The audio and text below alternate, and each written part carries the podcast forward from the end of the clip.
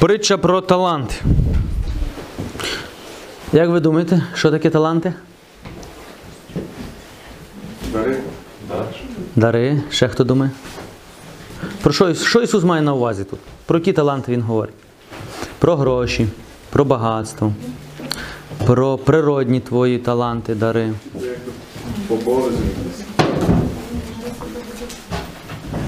Дари Святого Духа. Так? Ще хто що думає? Що Ісус має? Ви маєте розуміти, коли ми зараз читаємо цю притчу, е, маємо зрозуміти, що Ісус хотів донести нам, що Він має на увазі, про що Він говорить. Ми сьогодні можемо тлумачити так, як ми думаємо. Але що мав на увазі Ісус, коли говорив нам цю притчу? Е, Добре, вам підскажу. Підсказка. Ісус їй говорив в контексті останніх часів. 25 глава Євангелія від Матея це вся глава присвячення е, тому, коли прийде Ісус і що буде, другий прихід Ісуса Христа. І Він каже, Царство Небесне буде похоже до. І Він розказує цю притчу.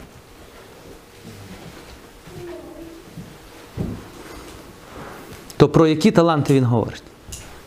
Його слово, його спасіння.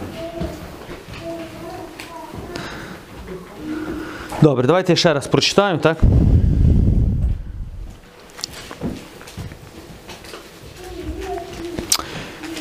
Немов той чоловік, що пускаючись в дорогу, прикликав він слуг і передав їм своє майно. Дуже уважно слухайте, тут кожне слово на ціну золота.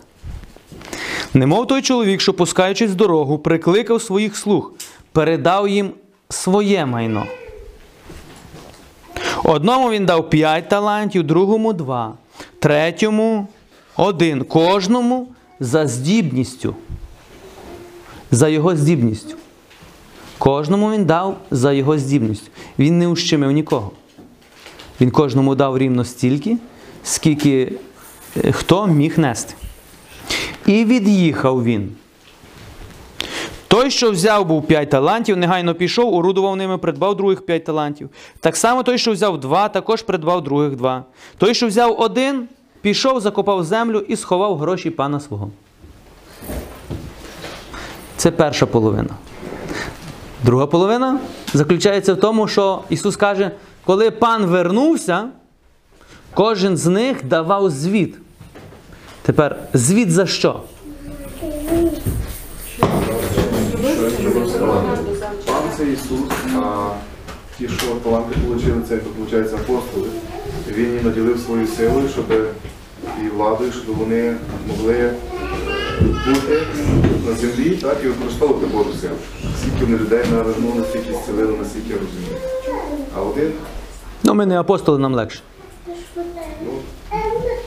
Чи ні? Звіт за що вони мали здати? За таланти. Таланти чиї були? Не їхні. Тут не йдеться про твої природні дари, з якими ти народився. Бо це твої дари. Тут йдеться за таланти, які Господар дає тобі. Вони не твої. Ти не міг їх заслужити, ти не міг їх купити. Вони були дані тобі для конкретної праці. В конкретному місці. І тепер ти пізніше даш звіт за ці таланти і за цю працю, де ти мав ними працювати. Тож про що тут йдеться? Багато людей буде вам говорити, це таланти, наприклад, співати. Це таланти спортивні, це таланти твої природні. Значить, це надприродні дари, які дав Господь для того, щоб привести інших людей до його спасіння. Тут не йдеться про твої природні схильності. Бо якби це були твої природні, тут би сказано було так. Той чоловік, що пускався в дорогу, прикликав своїх, своїх слуг і сказав би їм: використовуйте свої таланти у моїм праці. А тут сказано, що? Він передав їм своє майно їм. Це означає, що вони орудували майном пана свого. Чи ви це розумієте? Може, ще до кінця не розумієте, але зараз розумієте. Що пан дає Були три слуги. І пан кожному дав працю. І він дав інструмент для тої праці. Вони мали все для праці. Чи їм щось бракувало, що вони не могли зробити? Ні. І пізніше пан прийде і буде питати їх про звіт. Добре. Два перші, один отримав 5, а другий отримав 2. Чому той отримав 5, а той 2? По, по можливості. По їхніх здібностях. Тому Бог нікого не обмежує. А третій отримав один. Чому третій отримав один? Перших два зрозуміли, що їм даром дано, даром треба віддавати. Третій що зробив? Закопав. І тепер потім там є така відповідь. Чому він її закопав? Страх. Через страх він закопав той талант, який дав йому пан, бо боявся. І він думав, що він зробив найкраще. Він так думав. І він думав, що пан його похвалить. Но слово Боже каже, не обманюйте самих себе. З Богом жартувати не можна. Що посієш, то й пожнеш. І потім ми вже знаємо, що з ним було. Добре, але ви цю притчу знаєте. Ми зараз з вами, я хочу, щоб ми подивилися, про які таланти тут йдеться. Перше, тут не йдеться про твої природні таланти. Е, чим менше в тебе природних талантів, тим швидше ти зрозумієш цю притчу. Якщо ти дійсно наділений природою талановитий, ти тяжче зрозумієш цю притчу. Чому? Бо ти завжди будеш звертати увагу на свої таланти. На свої. Я кращий футболіст. Я кращий спортсмен. Я, я, я, я. Краще, я щось краще роблю, чим інший. Ну, бо я, мені природою таке дано. Це розумієте? І ми деколи будемо думати, що Ісус мав на увазі за оці таланти. Ну, пам'ятаєте, Ісус говорить притчу в контексті праці Царства Божого. Це розумієте? Праці в церкві. Тому Бог наділяє кожного з нас дарами, плодами і харизмами для праці у Його винограднику. І пізніше ми будемо давати звіт за цю працю у Його винограднику. Добре, чи ви би хотіли знати, про які тут таланти йдуться? Йдеться? І чи вони у нас взагалі є? Ви б хотіли нині узнати, скільки у вас тих талантів? Один, три, п'ять. А в кінці Ісус сказав, взагалі віддайте тому, хто має 10. Того одного заберіть, а віддайте тому, хто має 10. Тому в нас є тут люди, які мають 10, які мають 5, які мають 3, і які мають 1, і є люди, які не мають ще нічого.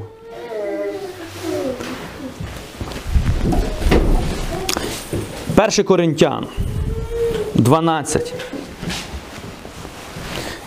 Перший Коринтян 12. Ану, відкривайте свої Біблії. 213 сторінка. 213 сторінка. Оці таланти, щоб ви зрозуміли, це духовні дари.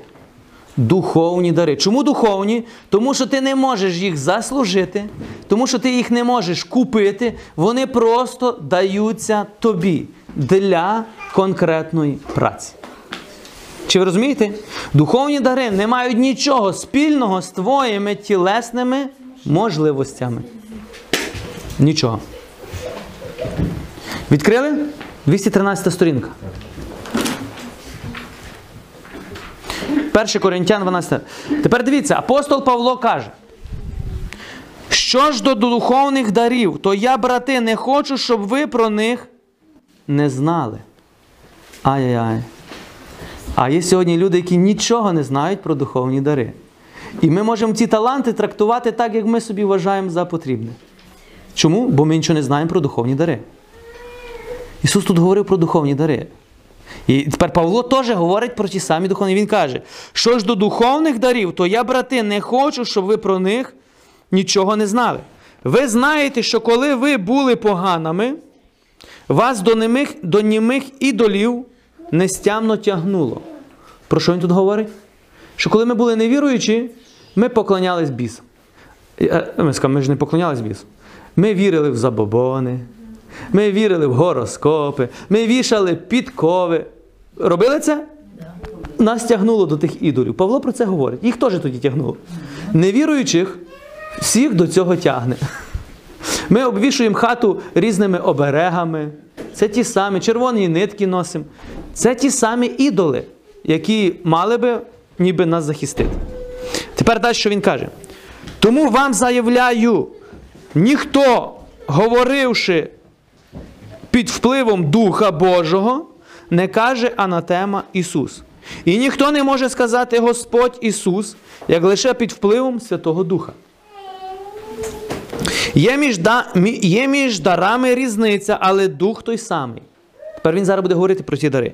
Є різниця теж і між служінням, але Господь той самий. Різниця є між і ділами, але Бог той самий, який усе і всім робить.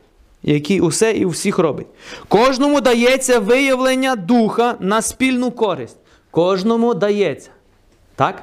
Господар що зробив? Дав. Кожному дається. Для чого?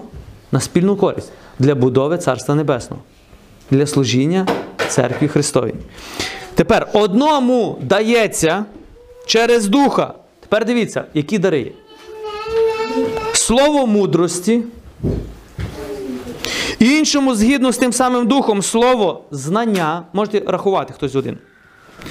Згідно з тим самим словом. Слово знання. Іншому віра тім самім дусі, іншому дар зцілення, у тім єдинім дусі, іншому сила творити чудеса, іншому дар пророкування, іншому розпізнавання духів, іншому різні мови, іншому тлумачення мов. Скільки?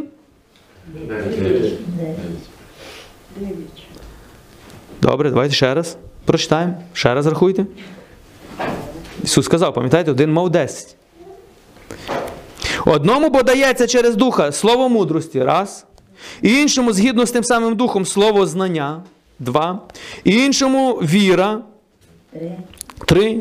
Іншому дар зцілення, іншому сила творити чудеса, іншому дар пророкування, іншому розпізнавання духів, іншому дар мов, іншому тлумачення мов.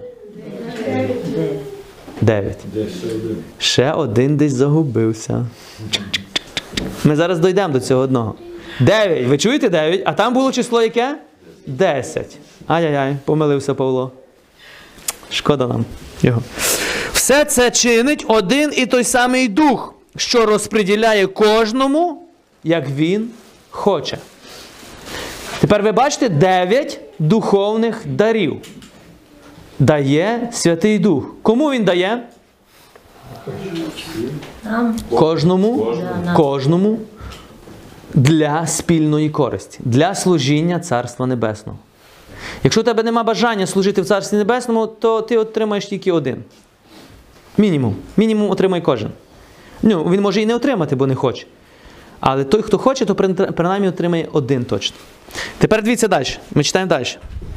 Так само, як тіло є одне, хоч і багато має членів, всі члени тіла, хоч є їх і багато, становлять одне тіло, так як і Христос. Про що тут говориться?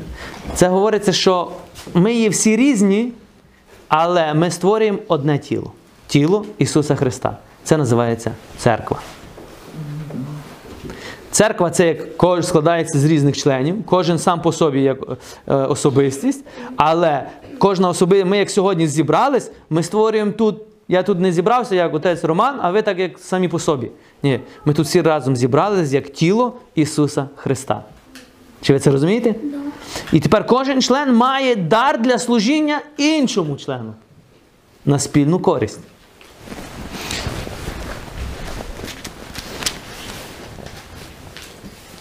Тіло складається не 14 вірш. Тіло складається не з одного тільки члена, а з багатьох. Коли ж нога сказала, я не рука, отже, не входжу до склад тіла, то хіба через те не належала б до тіла? Якщо би хтось з нас сказав, що я особливий, і я з вами не буду ходити. Чому? Бо ви не такі, як я. То то саме кажеш, якби рука сказала, ну, я найбільшу функцію виконую, я постійно тебе годую. Правильно? Тому Павло каже, якщо хтось один виділяється, каже, що він якийсь особливий, то каже, чи він може бути без тіла? Чи може рука сама по собі жити? Так само кожен з нас без церкви не може жити. Далі що він каже? Коли б вухо сказало, я не око, отже, не входжу до складу тіла. Вухо, уявіть собі, сказало, я не око. Все, око все бачить, а я от менше ва- значить я не входжу до складу. Чи це правда? Ні. Якби все тіло було оком, а все тіло бу... або якби все тіло було оком, де ж тоді був би слух? Якби все воно було вухом, де був би нюх? Тож Бог розподілив члени кожного з них у тілі, як хотів. Це означає, що кожен з нас має свою роль. Якщо ми візьмемо тільки Преображенку, кожен з вас несе свою роль в оцій церкві. Кожен має свою місію. Так розподіляє Бог. Той робить то, той робить то, той робить то, той робить то, той робить для спільної користі. Це якщо ми говоримо за маленьку нашу Преображенку. Якщо ми говоримо за область, то кожна парафія має свою місію. Якщо ми говоримо за Україну, то кожна церква в Україні має свою місію. Якщо говоримо за цілий світ, то кожна країна в тих церкв має свою місію, яка єднає одне тіло. І тепер, якщо якась церква в Африці скаже, церква України нам не потрібна, так? Ми без неї. Це то саме, щоб вухо сказало, нам око не потрібно. Або українська церква сказала, нам не потрібна польська церква. Ми самі без неї. Це то саме, щоб нога сказала, що мені не потрібно бути в тілі. Чи ви це розумієте? Ну, то, то можна дивитися як на індивідуальному рівні, так і на глобальному рівні церкви. Як в нас на індивідуальному є тіло Христа, так і в глобальному цілому світі є тіло Христа. Тому треба зрозуміти, кожен, хто себе називає християнином, він є в тілі. Значить, він має, так як Бог сказав, має місію служити тілу, а не відрізати кусочки тіла. Ділити, ділити як краще. Добре, то що можемо багато читати. Тепер дивіться, 27-й вірш. Ви ж Христове тіло і член, і члени кожний, зокрема. Ви, ви маєте зрозуміти одне: ти є тіло Ісуса Христа. Ти входиш в склад тіла Ісуса Христа, в церкву. Коли Ісус прийде останній раз, Він прийде за своїм тілом, за своєю церквою. А тепер Павло каже: ви маєте зрозуміти, що кожен з вас є тілом Ісуса Христа. Це означає, що коли Ісус прийде, Він прийде за тобою. Ну, питання, якщо ти є тіло Ісуса Христа. Якщо ти сам по собі член десь там не ходиш, знаєш, рука болтається сама по собі. Для чого мені там? Добре. Деяких поставив Бог у церкві. Тепер дивіться. По-перше, апостолами. По-друге, пророками, по-третє, учителями, по... потім дари чудес, потім дари стіляти, потім допомагати, управляти, говорити різними мовами. І тепер дивіться, апостол Павло зараз задає питання. Чи ж усі апостоли? У нас усі апостоли? Ні. Ну, назвати ми себе можемо любим, щоб ви зрозуміли. Але чи ми робимо ту місію, яку би мали робити апостоли? Добре. Чи ж усі пророки? Ні. Ні. Чи ж усі вчителі? Ні. Ні. Чи ж усі чудотворці? Усі роблять чудеса? Ні. Чи ж усі мають дар ісціляти? Чи ж усі мовами говорять? Чи ж усі їх тлумачать? Дбайте пильно про ліпші дари. Тепер дивіться, апостол Павло задає питання. Чому не всі пророки? Чому не всі апостоли вас? Чому не всі е, вчителі, чому не всі чудотворці? Чому? Чому між вами цього нема? Знаєте чому? Бо він каже, бо ви не бажаєте отримати ці таланти. Ми маємо бути. Ви маєте, ми маємо молитись. Бог кличе нас до конкретної місії. Пам'ятаєте, не до особистої місії, до місії в церкві. І ця місія буде пророком, бути апостолом, бути вчителем, бути чудотворцем, бути тими, хто веде. місія в кожного з нас. І Бог дає надприродній дар кожному, хто хоче. Але крім цього, тепер дивіться, давайте ми звернемось зараз про десятий дар. Це дев'ять дарів, що ми з вами говорили, правильно? І Павло каже: ви маєте їх мати. Но він особливо звертає увагу, ви маєте мати десятий дар. Знаєте, який це десятий дар? Дбайте пильно про ліпші дари. Я ж показую вам путь куди значнішу. І десятий дар це любов. Любов. Дев'ять дарів без любові не мають нічого, ніякого значення. Тому точніше можна сказати, перший би мало треба було поставити що? Любов, а потім все решту. Тепер дивіться, коли Ісус Павло каже, дбайте пильно про кращі дари, багато людей трактують це, що Павло заперечує всі ці і каже, то не, нічого не важливо, треба мати тільки любов. Брехня. Тут так не сказано. Тут сказано мати оці всі дари, плюс мати ще любов до них. Чи ви це розумієте? Павло не скасував дари. Павло тільки підчеркнув їх що треба їх. Так, він їх впорядкував, що всі дари, надприродні дари, якщо там немає любові, то там є що? Страх. А коли є страх, то ти не будеш ходити в надприродних дарах, бо страх тебе буде блокувати. І тепер дивіться, 3, 13 глава, ви собі маєте вивчити вдома цю главу на пам'ять.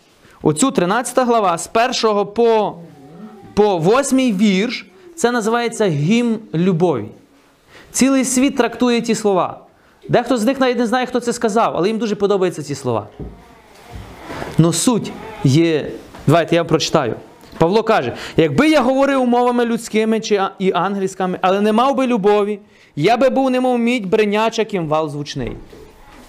Тепер він каже: я маю дар говорити на мовах і тлумачити, але не маю любові.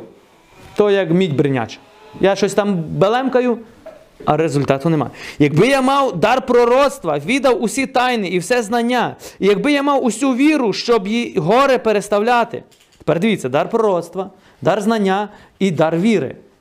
Ну каже, якщо до цього я не підключу любов, але не маю любові, я би був ніщо. Далі що він каже, якби я роздав бідним усе, що маю, і якби я віддав своє тіло на всепалення, на спалення, то ви можете уявити, про яку жертву він говорить? Але не мав любові, то я би не мав жодної користі. Уявіть собі, я би сьогодні продав усе майно, яке я маю, і роздав всім бідним. Який я би у ваших очах виглядав? Ну, свята людина. Ну просто еталон святості. Так? І я, а я кажу, я йду ще на більшу жертву. Я віддаю себе на всепалення. Розіпніть мене. І мене розіп'яли. І ви думаєте, що я вже в раю. А я в пеклі. Як так може бути? Знаєте, як може бути? Бо я це робив тільки для того, щоб сподобатись вам. Щоб заслужити. Ви чуєте, що Павло каже?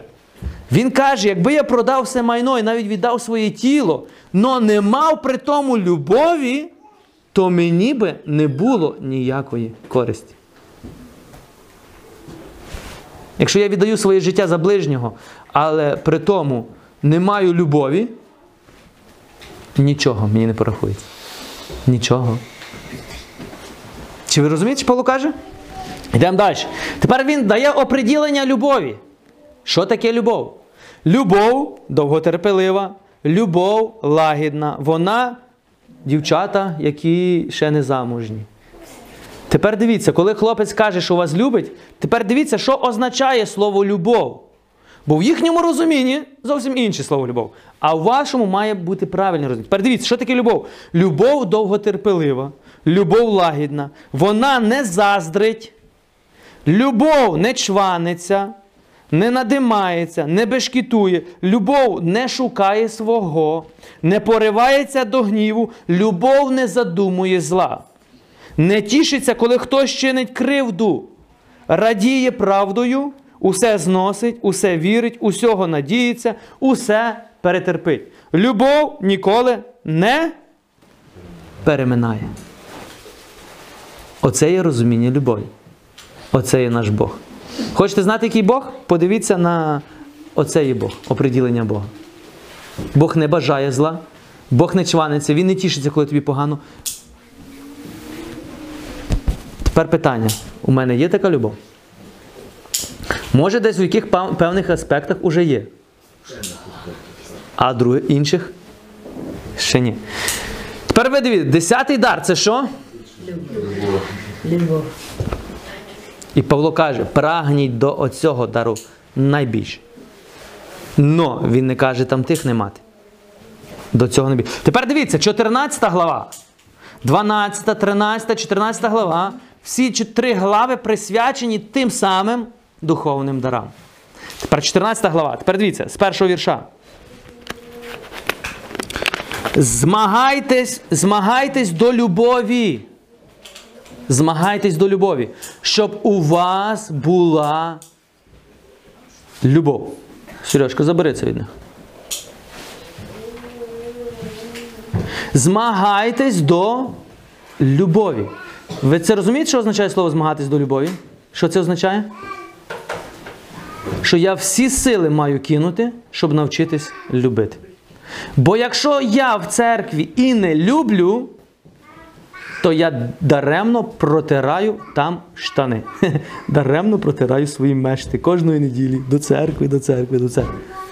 Чи ви це розумієте? Якщо я служу в церкві, а там нема любові, даремно служу. Каже Павло, ти не маєш ніякої користі. Ще гірше робиш. Добре, я вам задам одне питання. Було колись у вас випадок, коли ви прийшли в церкву, а вас просто звітом вигнали? Або звернули увагу, або вас критикували, або вас принизили. Кого був такий випадок?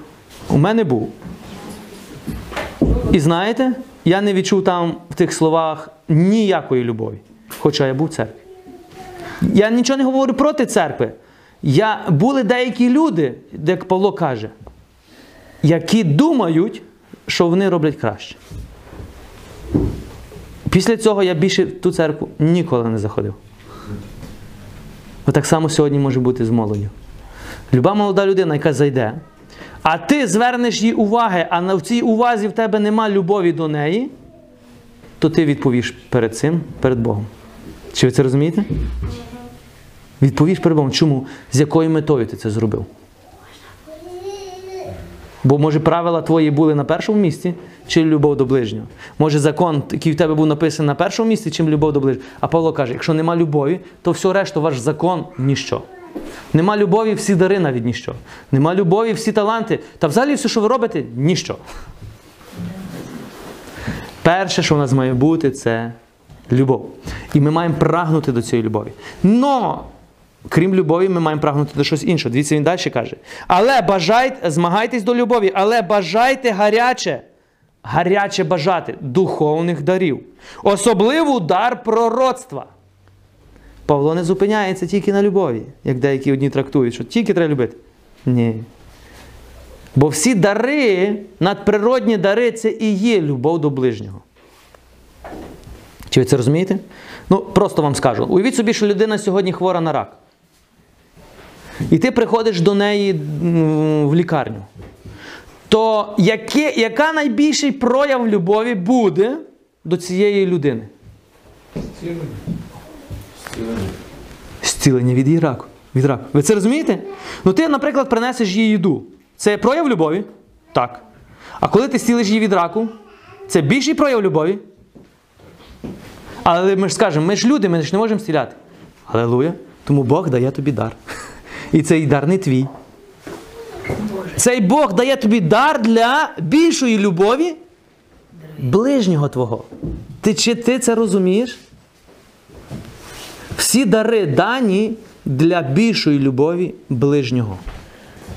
А Павло каже: якщо ви використовуєте всі дари без любові до ближнього, ніщо. Ви ще дасте відповідь за це. Пам'ятаєте, коли Ісус сказав, ви прийдете до мене і скажете, чи ж ми мовами твоїм не говорили, чи ми ж не пророкували, чи ми ж не стіляли хворих? Ісус каже, я вас не знаю. Чому Ісус це скаже? Бо вони це робили для кого? Вони це робили для себе, але не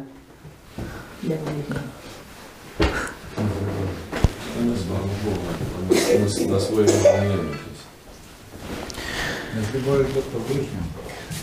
Особливо ж дбайте про дар, е, особливо ж прагніть духовних дарів, особливо дар пророцтва. А хто говорить мовами, той не людям говорить, лише Богові, бо ніхто його не розуміє. Він говорить духом таємні речі. Хто ж пророкує, той говорить людям. Тепер дивіться, ціль пророцтва. Для чого пророкувати? В якому? Для навчання, попередження і розради для навчання, попередження і розради. Хто мовами говорить, той сам себе повчає. Хто ж пророкує, той повчає церкву. Я хочу, щоб усі ви говорили мовами, але ліпше, щоб ви пророкували. Та що Павло каже. Бо більший той, хто пророкує, ніж той, хто мовами говорить. Хіба що він пояснює, щоб церква мала повне навчання. Добре. 12, 13, 14 глава. Апостол Павло описує про ті самі таланти, які говорив Ісус у 25-й притчі про таланти. Тепер я вам прочитаю ще один уривок. 1 Петра 4,10, де апостол Павло говорить. Петро. Зараз, зараз.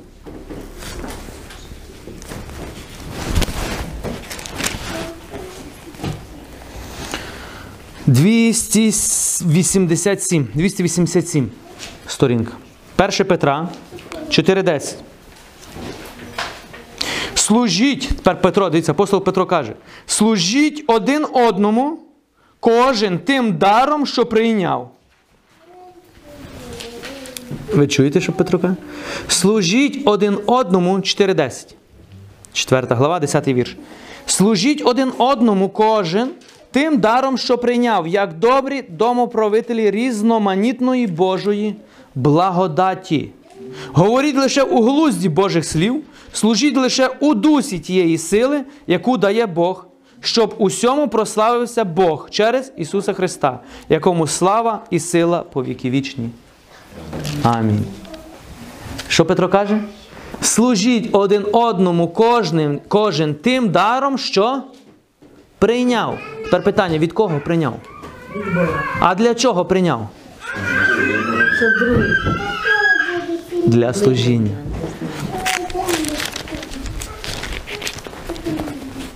Також ми прочитаємо Римлян 12, 4, 8. Апостол Павло говорить ще про інші дари. Римлян 12.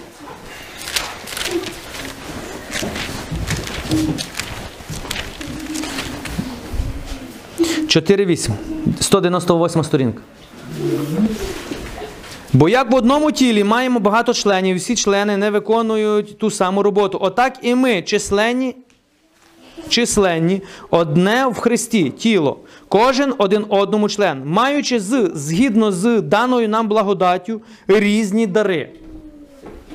Коли дар пророцтва виконує його мірою віри, хто має дар служіння, дивіться, тут ще сказано про дар служіння, хто нехай служить 12, 4. 12, 4 і далі. Тут, тут, тут. Отак, е, маючи згідно з даною нам благодаттю різні дари. Коли дар пророцтва виконує його мірою віри. Хто має дар служіння, нехай служить. Хто навчання, нехай навчає. Хто напоумлення, нехай напоумляє. Хто дає у простоті, хто головує дбайливо, хто милосердя, милосердиться, той із радістю. Тут бачимо ще деякі дари: милосердя, напоумлення, головування. І далі, дев'ятий вірш. Дивіться, що апостол Павло пише. Любов нехай буде нелицемірна. Ненавидівши зло, приставайте до добра. Любіть один одного братньою любов'ю. Пошаною один до одного випереджайте. У ревності будьте, не будьте ліниві, духом горіть. Господеві служіть, веселі в надії, в горі терпеливі, у молитві витривалі, святих потребах спомагайте і дбайте про гостинність. Дбайте про гостинність. Благословляйте тих, що вас гонять, благословляйте, не проклинайте. Що робить апостол Павло далі? Він цитує те саме, що Ісус сказав: любіть ворогів ваших, благословляйте. Він далі те саме каже. Павло нічого не вчив. Він доповняв все, що вчив Ісус. Далі. Радуйтеся з тими, що радіють. Плачте з тими, що плачуть. Між собою будьте однієї думки. Про високе не мудруйте. Радше до покірного схиляйтесь, не будьте зарозумілі на себе. Нікого злом на злом не відомщайте, дбайте перед усім людьми про добро. Коли можливо, оскільки це від вас залежить, будьте з усіма людьми у мирі. Самих себе не відомщайте, люб, люб, любі, а дайте місце гніву, написано: мені належить помста, я відплачу, говорить Господь. Але коли твій ворог голодує, нагодуй його, коли має спрагу, напій його. А роблячи це, ти нагромаджуєш йому на голову розпечене вугілля. Не дозволь, щоб зло тебе перемогло. Перемагай зло Добро. добром. Павло нас це вчив. Ісус навчив, це вчив. Добре. Тепер давайте вернемось до нашої притчі. Господар це Бог. Господар Бог роздав дари людям. Один, три, один, два. Два чи три було? Два, п'ять. І хтось мав там один десять. Але тут сказано про два і п'ять. Скільки ти маєш сьогодні талантів? Скільки ти прийняв від Бога талантів? Добре, я неправильне питання задав. Скільки ти хочеш сьогодні прийняти від Бога талантів? Чим більше, тим краще. Почекайте, почекайте, ви мене неправильно зрозуміли. Скільки ти хочеш прийняти від Бога сьогодні талантів? Бо як ти скажеш скільки, отака і відповідальність буде за ці таланти. Чи ви розумієте? Бо просто для кількості ти понесеш більший суд, що ти їх не, не впровадив у своє життя. Ви це розумієте? Більшість людей гониться, щоб мати більше. Но вони не впроваджують в життя то, що мають уже. Тому від них забереться те, що мають. І віддадуться тим, хто, наоборот, випроваджує. Тепер питання я вам задам. Ти маєш хоч один мінімум дар? Хто має мінімум один дар? Підніміть руку. Який це? Назви, Антон, який тебе? Пророцтво. А? Пророцтво. Пророцтво. Антон має дар пророкування. Який, Серега, тебе мінімум один? На мовах. Дар мов. Супер. Хто ще? Який? Знання, дармо, Дар знання, дар мов. Уже два. Дар, уф, три. Уф. Дар, три, три. Три таланти вже. Який там, брати? Мови? Любов. Ого, ти майже найбільше. Брат, ти молодець. Але любов десятий дар. Бо як нема оцих, то любов така дуже малесенька. Якщо нема дар зцілення, дар чудотворіння, дар, то любов ваша обмежена. Бо в цих дарах і проявляється повноцінна любов. Нема дарів, нема любові. Точніше, вона буде, ти даш на рівні зупи. Ти хворого прийшов, сказав, мені тебе жалко, випий хоч водички. От твоя любов закінчилась. А коли ти маєш талант дара любові, десятий, то ти кажеш, ти хворий, Господь тебе зцілить. В ім'я Ісуса будь зцілений. Ти полюбив? Це, це любов? Да. Це любов. Коли люди голодні, ти прийшов і нагодував їх, хоча не мав хліба. Дар чудотворіння. Це любов? Любов. Тому Павло каже: я вам скажу про ліпший дар. Ці дев'ять, а за цим йде ще краще. Це любов. А тепер ці всі решту без любові теж не мають значення. Тому Павло каже: дбайте, гаряче бажайте. Хто з вас гаряче бажає, щоб мати дар? Коли ви рано прийшли до церкви, я щось сумнівався, що ви взагалі щось гаряче бажаєте. Я на е, роблю зцілення. Мене дещо виходить. Галилуя! Слава Господу! То так має бути. Хто гаряче бажає мати ще інший дар? Павло каже, чи усі це роблять? Ні. А чому не всі роблять? Він не каже, що тільки особливо мають. Знаєте, чому він задає питання? Тому що люди не хочуть гаряче бажати. Чому? Бо це відповідальність. А люди не хочуть брати відповідальність за служіння. Люди не хочуть бути гостеприємними, люди не хочуть молитися за хворих, люди не хочуть пророкувати. Чому? Ну, бо це забирає мій час. І коли я не хочу служити, то я не маю любові. Це, чи це ви розумієте? Тому дари дані тільки тим, хто хоче служити пану у його царстві. І що він робить? Прибавляють більше і більше. Інший, оцей один, він отримав дар, да, але він не хотів служити. Тепер питання: заки він отримав дар, чим він займався до того моменту, коли пан прийшов? Він чимось займався. Ті працювали, щоб розвивати, а він що робив? Займався своїми справами. Чи це розумієте? Він займався своїми справами. Він знав, що він є спасений, але він працював повністю, був посвячений цьому світу.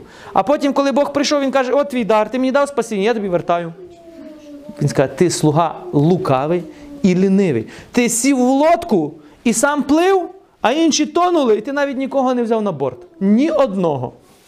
Тому з тої лодки я тебе забираю теж, лодку забираю, дам тому, хто має 10, а ти підеш туди, де ті всі потонули. Отак Бог зробить. Егоїзм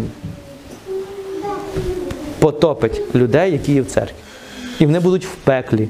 І Бог за це говорить. Той, хто егоїст. А хто такий егоїст? У вас хтось має дар зцілення? Помолись за мене. Хтось пророкує, попророкуй мені. Хтось там ще щось там має дар служіння, послужи мені. Це егоїст. Все собі, все мені. Все для мене. Я використовую ваші дари. Ну, ви будете використовувати по призначенню, бо ви будете сли- Але я їх для себе. Це егоїзм. Наші дари дані для служіння іншим. Чи це розумієте? Таланти дані для служіння іншим. Перший що зробив? Пішов, почав служити і придбав ще інших. Той, хто мав 5, придбав 10, в нього вже було 10. Той, хто мав 2, при- при- придбав 4. Той, хто мав 1, не придбав нічого. Нічого. У нас ще є такий талант, як дар спасіння, і талант, як дар Святого Духа. Бо всі дари є в Святому Дусі. Дар спасіння це дар. І якщо ми маємо, кожен з нас, мінімум, кожен, хто вірить в Ісуса Христа, мінімум має один це дар спасіння. Якщо ми не ділимося своїм спасінням, від нас заберуть те, що маємо. Якщо ми не ділимося і не служимо всіма дарами, які Дух Святий нам дає, у нас все забереться. От Ісус за це говорить в останніх часах, що буде з тими, хто є сьогодні в церкві. І Він каже: ті, хто служили у мене в Царстві Небесному, придбали, Він скаже, що увійди. Давайте ми прочитаємо. Що Бог буде вам говорити, коли ви е, виконаєте свою місію. По довгім часі приходить пан. Про що то говорить? Про другий приход- прихід Ісуса Христа. Слух тих і зводить з ними обрахунок. Пан слух, чи, ва, чи ти є слуга Ісуса Христа? Чи ти прийняв рішення служити Ісусу Христу? Чи ти прийняв рішення служити в Його царстві? То Він дав тобі е, інструменти. І Він прийде, щоб ну, звіт, щоб ти дав звіт. І тепер дивіться, приступив той, що взяв був 5 талантів. І, наприклад, приступив Сергій. Він був взяв 5 талантів і приніс других 5, і приніс других 5 талантів. Сергій почав, що він був спасений, мав дар Святого Духа, він мав дар мов, дар тлума і дар зцілення. І він що робив? Він ходив і проповідував, що Ісус спасає, молився за хворих і молився, щоб Дух Святий зійшов. І він придбав наступних п'ять талантів: дар словознання, дар, дар тлумачення, дар мудрості, дар чудотворіння, наприклад, і дар, і дар любові. І з усіма 10 він прийшов. І тепер дивіться, що Ісус йому скаже. І, і Сергій скаже: Мій пане каже, ти дав мені 5 талантів, ось придбав я других 5 талантів. Тепер сказав до нього, сказав до нього, гаразд, слуга добрий і вірний. Слуга добрий і вірний. У малому ти був вірний, поставлю тебе над великим. Увійди в радість пана Твого. Що Ісус тут скаже? Що це буде? Нагорода. Нагорода за служіння. Бог ніколи не лишить тебе без нагороди. Кожна твоя праця, навіть якщо люди не бачать, буде нагороджена Богом. І кожна твоя праця, яку ти робиш заради людей, ти вже маєш свою нагороду, каже Господь. Чому? Та люди тебе похвалили. Ну, ти це робив для людей, люди це оцінили. А коли ти робиш для людей, а люди не оцінили, то що ти робиш? Ай-яй-яй, я ж тобі, а ти навіть не подякував. Це ми робимо для людей. Анекдот вам розкажу з тої серії.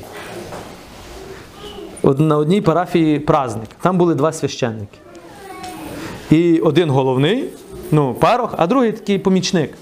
Ну і як вся організація впала на руки помічника. І він організував там свято, і праздник, і концерт, і виступи, і ресторан, і все, все, все віддав. Ну, а парох, парох і парох. Він просто запитав: все готово, все готово. Ну, проходить свято. І всі починають дякувати кому? Пароху.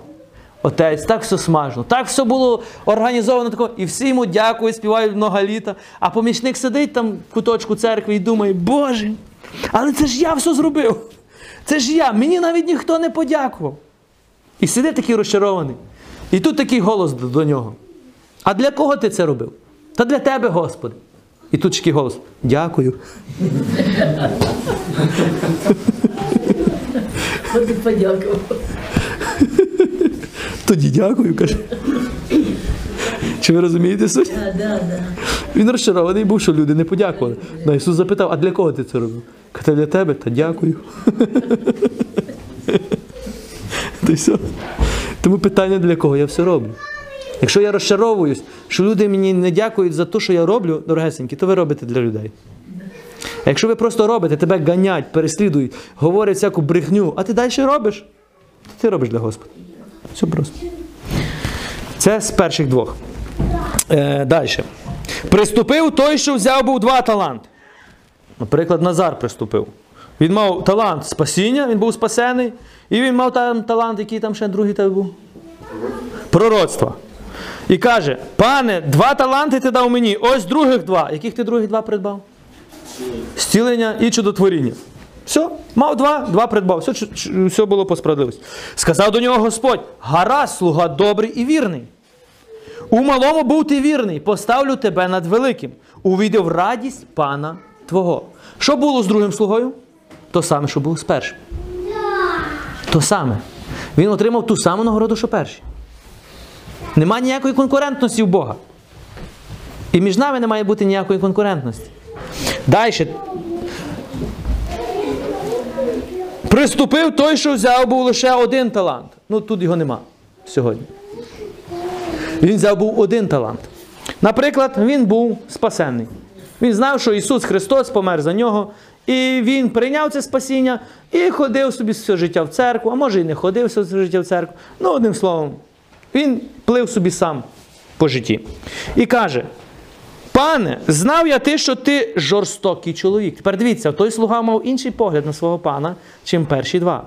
Чому жорстокий? Ну, обділив його. Тільки один талант дав йому, ні?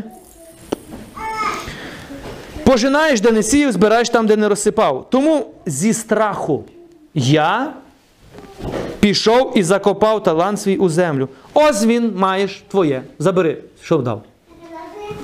І він думає, що він, знаєте, як таке, і не втратив, і не здобув, але не втратив. Не здобув, але, але і не втратив. Бог так не мислить. Бог не мислить, що ти не втратив. Бог мислить, що ти нічого не робив. Це розумієте?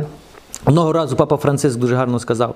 Каже, я не люблю церкву, яка закрита, яка боїться закрити, вийти або втратити людей. Така церква неправильна. Чому? Правильна церква це та, яка відкрита, яка готова на зранення, яка готова вийти на вулицю, яка не боїться втратити і не боїться привести нових. Церква, яка не боїться. Є церква, яка боїться. Є два слуги перші, які не боялись, і третій, який боявся. Він все робив зі страху. Ой, то не можна. Ой, а то не можна. Знаєте, слухай, і то не можна. Ну, бо, бо не знати, що буде. Що керує? Чим керується? Страх. Страх блокує. Розвиток тебе у дарах. Страх блокує. І ми думаємо, що ми ніби все виконуємо, ми оберігаємо. Ми не оберігаємо. Ми наоборот перерікаємо всіх. Тепер дивіться, що е, пан каже. Що Ісус каже? Озвався його пан і каже до нього: лукавий і лінивий. Чому лукавий? Чому лукавий? Тому що неправильно зрозумів, для чого я тобі це дав. А лінивий, тому що ти не хотів працювати. Ти не хотів розвиватися. І ти не дозволяв іншим ні працювати, ні розвиватися. Даш звіт за це. Добре. Доходимо до висновку.